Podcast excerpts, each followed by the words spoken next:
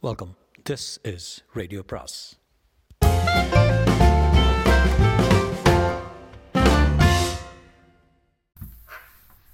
அனைவருக்கும் அன்பு வணக்கம். சாண்டிலியரின் கடற்புறா அத்தியாயம் முப்பத்தி ஒன்று வெற்றியின் வழி.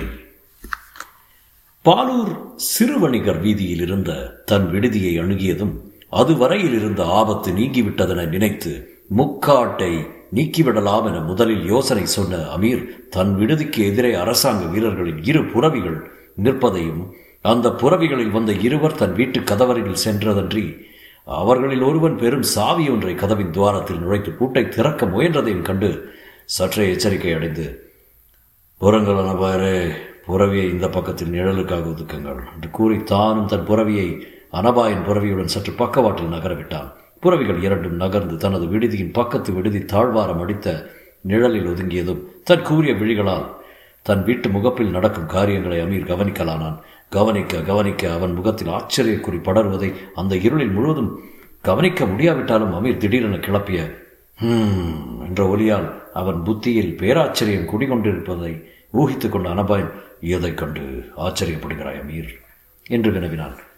அதோ அவர்களை கவனியுங்கள் என்றான் அமீர். மேலும் ஆச்சரியம் ததும்பிய குரலில் அமீர் விடுதி முகப்பில் பெரும் தாழ்வாரம் இருந்த போதிலும் கிருஷ்ணபக்ஷத்தின் அந்த மூன்றாம் நாளிரவில் பிற்பகுதி சந்திரன் நன்றாக காய்ந்து கொண்டிருந்ததால் தாழ்வாரத்தில் இருட்டை சற்று மந்தப்படுத்தியே இருந்தன.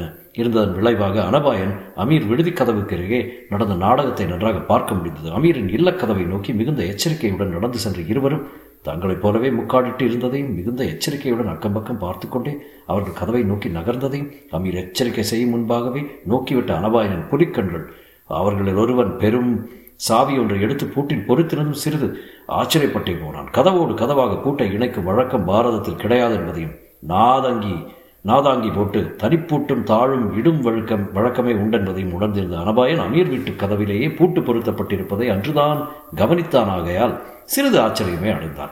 அப்படி பூட்டி இருந்தாலும் அந்த பூட்டை திறக்க அவர்களுக்கு சாவி ஏது என்பதும் அவனுக்கு விளங்காததால் அமீரின் பக்கம் திரும்பி அமீர் உன் விடுதியில் சில நாட்களாக விசித்திரங்கள் பல நடக்கின்றன என்றான். இதை கேட்ட அமீரம் அனபாயன் பக்கம் திரும்பி ஆ மனபாயரே இதை வந்திருக்கும் மனிதர்களும் விசித்திரமானவர்கள் என்றான்.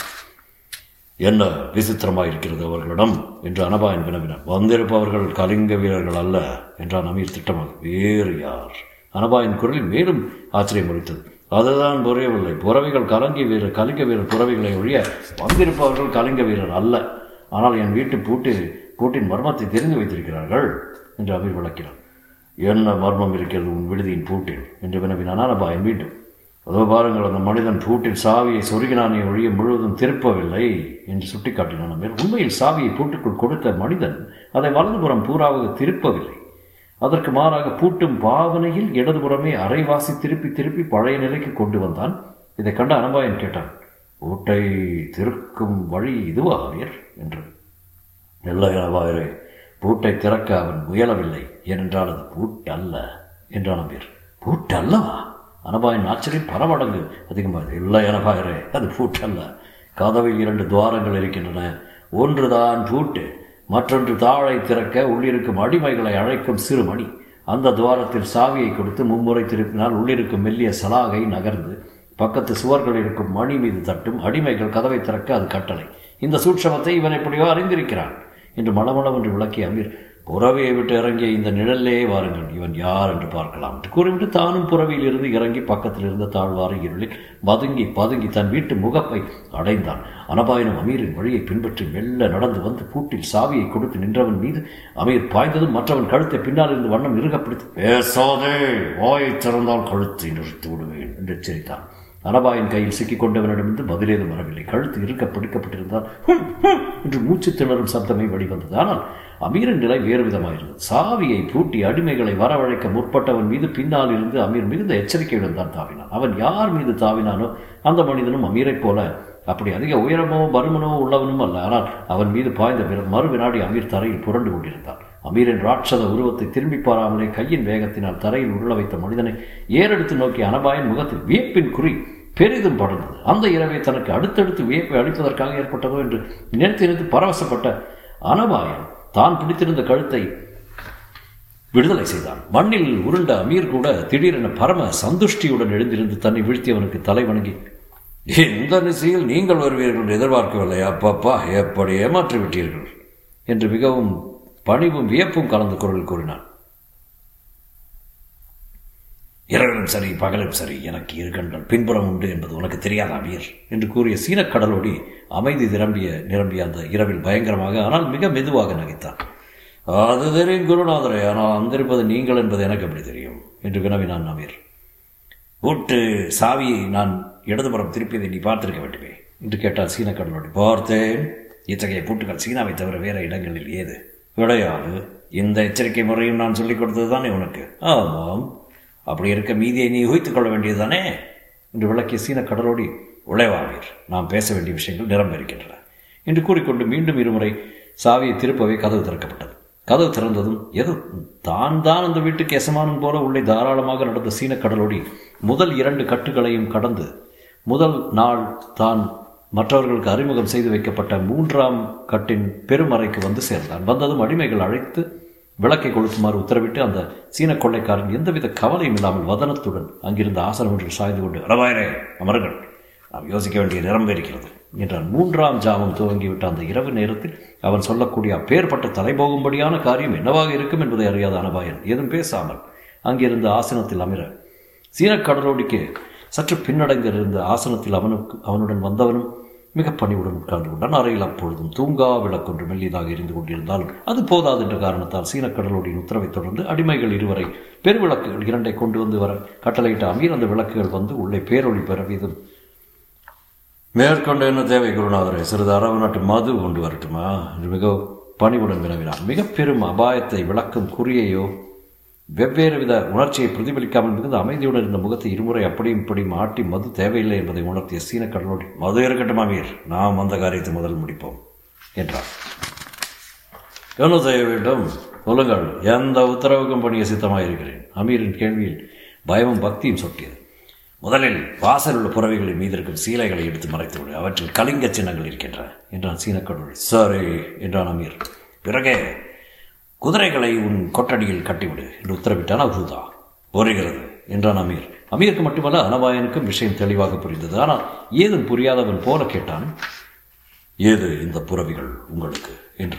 இங்கு அவசரமாக வர தேவையிருந்தது. வரும் வழியில் கலிங்க வீரர் இருவர் மறித்து மல்லுக்கு வந்தார்கள் என்று அகூதா வா வாசகத்தை முடிக்காமலே விட்டான். அவர்களை குத்தி போட்டீர்களா? அமீர் பயத்துடன் வினவினான். வீரர்களை குத்தினானா அல்லது கட்டி போட்டானா என்பதை அகூதா சொல்லவில்லை. அது அத்தனை பிரமாத விஷயமல்ல என்பதற்காக அசட்டையுடன் கையாட்டி விட்டு எப்படி இருந்தாலும் அவர்களால் நமக்கு தொல்லை இல்லை நாம் கவனிக்க வேண்டியது நமக்கு முன்னுள்ள அபாயம் என்றார் அனபாயின் விழிகள் மெல்ல எழுந்து சீன கடலோடியை நோக்கின. புதிதாக என் அபாயம் நேரிட்டு விட்டது? என்று வினவினான். நான் இரண்டு மரக்கலங்களை கொண்டு வந்திருக்கிறேன் என்றான் அகுதா இதையும் வற்புறுத்தும் நோக்குதல் அப்படியா? என்றான் அனபாயன். இதோ இருக்கும் இந்த அடிமை எனக்கு இன்னொரு மரக்கலத்தை நடத்துவார் என்றான் அகுதா தன் பின்னால் உட்கார்ந்திருந்த அந்த இன்னொரு சீனனை சுட்டிக்காட்டி. தட்டை முகத்தில் எந்தவித உணர்ச்சியும் இல்லாமல் சிலையன் உட்கார்ந்திருந்த அந்த சீரனை நோக்கிய அனபாயன் புரிந்து கொண்டேன் என்பதற்கு அறிகுறியாக தரையை மட்டும் அசைத்தான். அடுத்தபடி பெரும் வெடி ஒன்றை எடுத்து வீசினான் அகுதா. இவன் நடத்தும் மரக்கலம் இன்றிரவு கலிங்கத்தின் அதிகாரிகளால் சோதனை செய்யப்பட்டது என்று அகுதா படிச்சிட்ட தனது இருவழிகளை அனபாயன் மீது நாட்டினான். அனபாயன் கண்களில் ஒரு வினாடி கவலையின் சாயை தோன்றி மின்னல் வேகத்தில் மறைந்தது. அதை கவனிக்க தவறாத சீரக்கடலோடி அனபாயன் அத்தனை அபாயத்திலும் உணர்ச்சிகளை பெரும் கட்டுக்குள் வைத்திருப்பதை எண்ணி பெரிதும் வியந்து இவன் ஆழப் பிறந்தவன் தான் சந்தேகமில்லை என்று தனக்குள்ளே சொல்லியும் கொண்டான். மனத்தில் ஓடிய எண்ணங்களை சிறிதும் வெளிக்கு மட்டும் காட்டாத அந்த அகூதா அமீரை நோக்கி திரும்பி சோதனை வேப்பில்லை அவனுக்கு என்று வினவினான். இதோ வியப்பென்ன இருக்கிறது வெளிநாட்டு மரக்கலங்களை சரக்குகளை சோதனை செய்வது சுங்க அதிகாரியின் வழக்கம்தானே என்றான் அமீர்.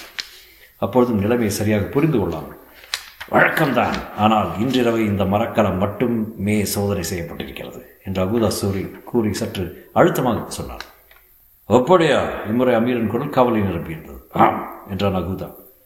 ஏஹே மீண்டும் மனைவி அமீரின் குரல் நடுக்கமும் துரித்தது. இம்முதிரை அகூதா பதில் சொல்லும் முன் அனபா என்பதற்கு அந்த மரக்கலம் புகார் செல்கிறது.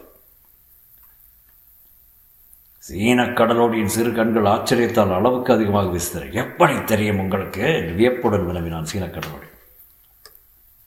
நேற்று வரை புகார் செல்லும் மரக்கலம் எதுவும் துறைமுகத்துக்கு வரவில்லை. நீங்கள் இரண்டு மரக்கலங்களை கொண்டு வந்திருக்கிறீர்கள். எங்களை தப்புவிக்க ஒரு மரக்கலத்தை உபயோகிக்க நீங்கள் தீர்மானித்திருக்கலாம். நானா இருந்தால் அப்படித்தான் செய்வேன். அபாயம் நிரம்பி கிடந்ததால் இரண்டு மரக்கலங்களில் ஒன்றைத்தான் நான் பலி கொடுப்பேன். என்று விவரித்தான் அனபாயன் இருக்கலாம். ஆனால் என் எண்ணம் சுங்க காவலருக்கு எப்படி தெரியும்?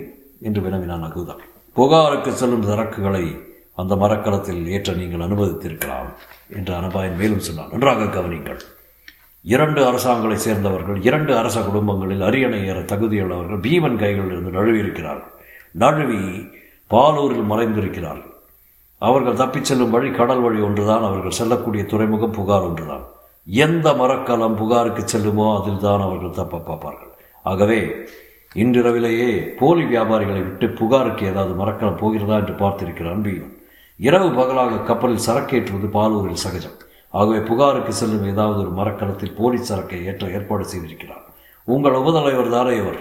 இவரிடம் வந்து போலி வியாபாரிகள் சரக்கை கொடுத்திருக்கிறார்கள் இவர் ஏற்றிக் கொண்டிருக்கிறார். அடுத்த ஜாமத்தில் நாங்கள் அந்த மரக்கலத்தில் இருக்கிறோமோ என்று சோதனை நடந்திருக்கிறது. தன் விளக்கத்தை இந்த இடத்தில் சற்று நிறுத்திய அனபாயின் வியப்பு ததும்பிய கண்களுடன் நோக்கிய அகூதாவின் அடிமை உண்மை? முக்காலம் உண்மை. வியாபாரிகள் தான் முதல் சரக்கை கொண்டு வந்தார்கள்.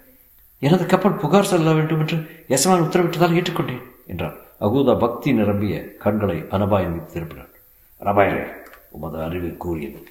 அந்த அறிவுதான் இப்போது ஏற்பட்டுள்ள புது சிக்கலையும் அவிழ்க்க வேண்டும் என்று கூறிய அகூதா இனி இவன் நடத்தும் மரக்கலத்தின் மீது சிங்க படகுகளின் பார்வை இருக்கும். அது மட்டுமல்ல கடலோரம் எங்கும் காவல் ஏற்பட்டிருக்கிறது. கடலுக்கு செல்லும் கீழ்கோட்டை வாசலும் காவல் இரட்டிக்கப்பட்டிருக்கிறது. இப்பொழுதுள்ள நிலை இது. நாளை நிலை இன்னும் கடுமையாயிருக்கும் என்று சுட்டிக்காட்டினான். இதை கேட்டது மிக தெளிவான அமீரின் பார்வையிலும் குழப்பம் தெரிந்தது. அனவாயின் விழிகள் மட்டும் நிர்மலமாயிருந்தன. சற்று யோசனையால் அவன் நுதல் மட்டும் சிறிது சுருங்கி வரிக்கோடுகள் மூன்று குறுக்கே பாய்ந்து சென்றன. பல வினாடிகள் தலை தாழ்த்தி மௌனமாக இருந்த அனபாயன் கடைசியாக தலை நிமிர்ந்தான். அகூதா நிலைமை அபாயமானதுதான். ஆனால் அபாயம்தான் வீரர்களின் போர் திறமையும் சிந்தனையும் தெளிவையும் அளக்கும் கருவி. காலையில் இதற்கு ஒரு வழி கண்டுபிடிப்போம் எப்படியும் நாளை இரவு பாலூரை விட்டு புறப்பட புறப்பட்டு விடுவோம். என்று திட்டமாக அறிவித்துவிட்டு அமீரை நோக்கி திரும்பிய அனபாயன் அமீர் குணவர்மர் எப்பொழுது இங்கு வர முடியும்? என்று வினவினான். இன்றிரவு நான்காம் ஜாமத்தில் வருவார் என்றான் அமீர். எங்கு தங்க வைத்திருக்கிறாய் அவரை? குதிரைச்சாலை விடுதியில். என்ன? இப்பொழுது சென்றோம் எங்கேயா? ஆஹா குதிரைச்சாலை பீமன் அரண்மனைக்கு அருகில் இருக்கிறதல்லவா ஆகவே யாரும் அங்கு அவரை தேட மாட்டார்கள் அவரை அனுப்பச் சொல்லி குதிரைச்சாலை தலைவரிடம் நீ சொல்லவில்லையே? பணியாற்றலை பற்றி சொன்னேனே. கொடாரத்தின் இளவரசன் பணியாளனா? மண்டலாதிபதிகளும் பணியாட்களாக வேஷம் போடும் அவசியம் நேரிடத்தாலே செய்கிறது. மற்ற அத்தனை பேரும் மேலும் கலிங்க வீரர் கண்ணோட்டமாக இருக்க குணவர்மனை பற்றி மாத்திரம் தங்களுக்கோ கலிங்க வீரர்களுக்கோ எந்தவித தகவலும் கிடைக்காத மர்மத்தை புரிந்து கொண்ட அனபாயன் சாதாரண சமயமாயிருந்தால் அமீரின் சாமர்த்தியத்தை பற்றி பெரிதும் பாராட்டியிருப்பான். ஆனால் ஆபத்து நிறைந்த அந்த சமயத்தில் அவன் மனம் அத்தகைய பாராட்டுதல்களை அள்ளி வீசும் நிலையில் இல்லை. ஆகவே சரி அமீர் எல்லாரையும் காலையில் இந்த அறையில் திரட்டி வை. என் திட்டத்தை அதற்குள் முடிவு செய்கிறேன் என்று கூறிவிட்டு அமீரிடமும் அகூதாவிடமும் விடைபெற்றுக் கொண்டு தன் அறைக்கு சென்றான். அனபாயின் வார்த்தைகளை கேட்ட அகூதாவின் முகத்தில் நம்பிக்கை எதுவும் துளிர்விடவில்லை. பீமனுடைய பெரும் காவலை உடைக்கும்படியான அப்படி என்ன பெருந்திட்டத்தை காலைக்குள் அனபாயின் வகுக்க முடியும் என்று எண்ணினான் அந்த சீன கடலோடி ஆனால் காலையில் அவர்கள் கூடிய சில நிமிடங்களில் அவன் சந்தேகம் பறந்தது. அனபாயின் திட்டம் அத்தனை கச்சிதமாக இருந்தது. அமீரின் விடுதையிலிருந்து கிளம்பி மரக்கலம் பாலூர் துறையிலிருந்து பாய் விரித்து பறக்கும் வரையில் ஒவ்வொரு எதிர்ப்பையும் சமாளிக்க தக்கதும் சந்தேகத்துக்கு இடம் கொடுக்காததுமான பெருந்திட்டத்தை அனபாயன் வகுத்திருந்தான். அபாயமான திட்டம்தான் ஆனால் நூற்றுக்கு தொண்ணூற்று தொண்ணூறு வெற்றி கிடைக்கும். வெற்றிக்கு இது வழிதான் என்பதை அகூதாவை ஒப்புக்கொண்டான். அந்த திட்டத்தை படிப்படியாக அனைவர் முன்னிலையும் விவரிக்கத் தொடங்கினான் அனபாய் குலோத்துங்கன் தொடரும்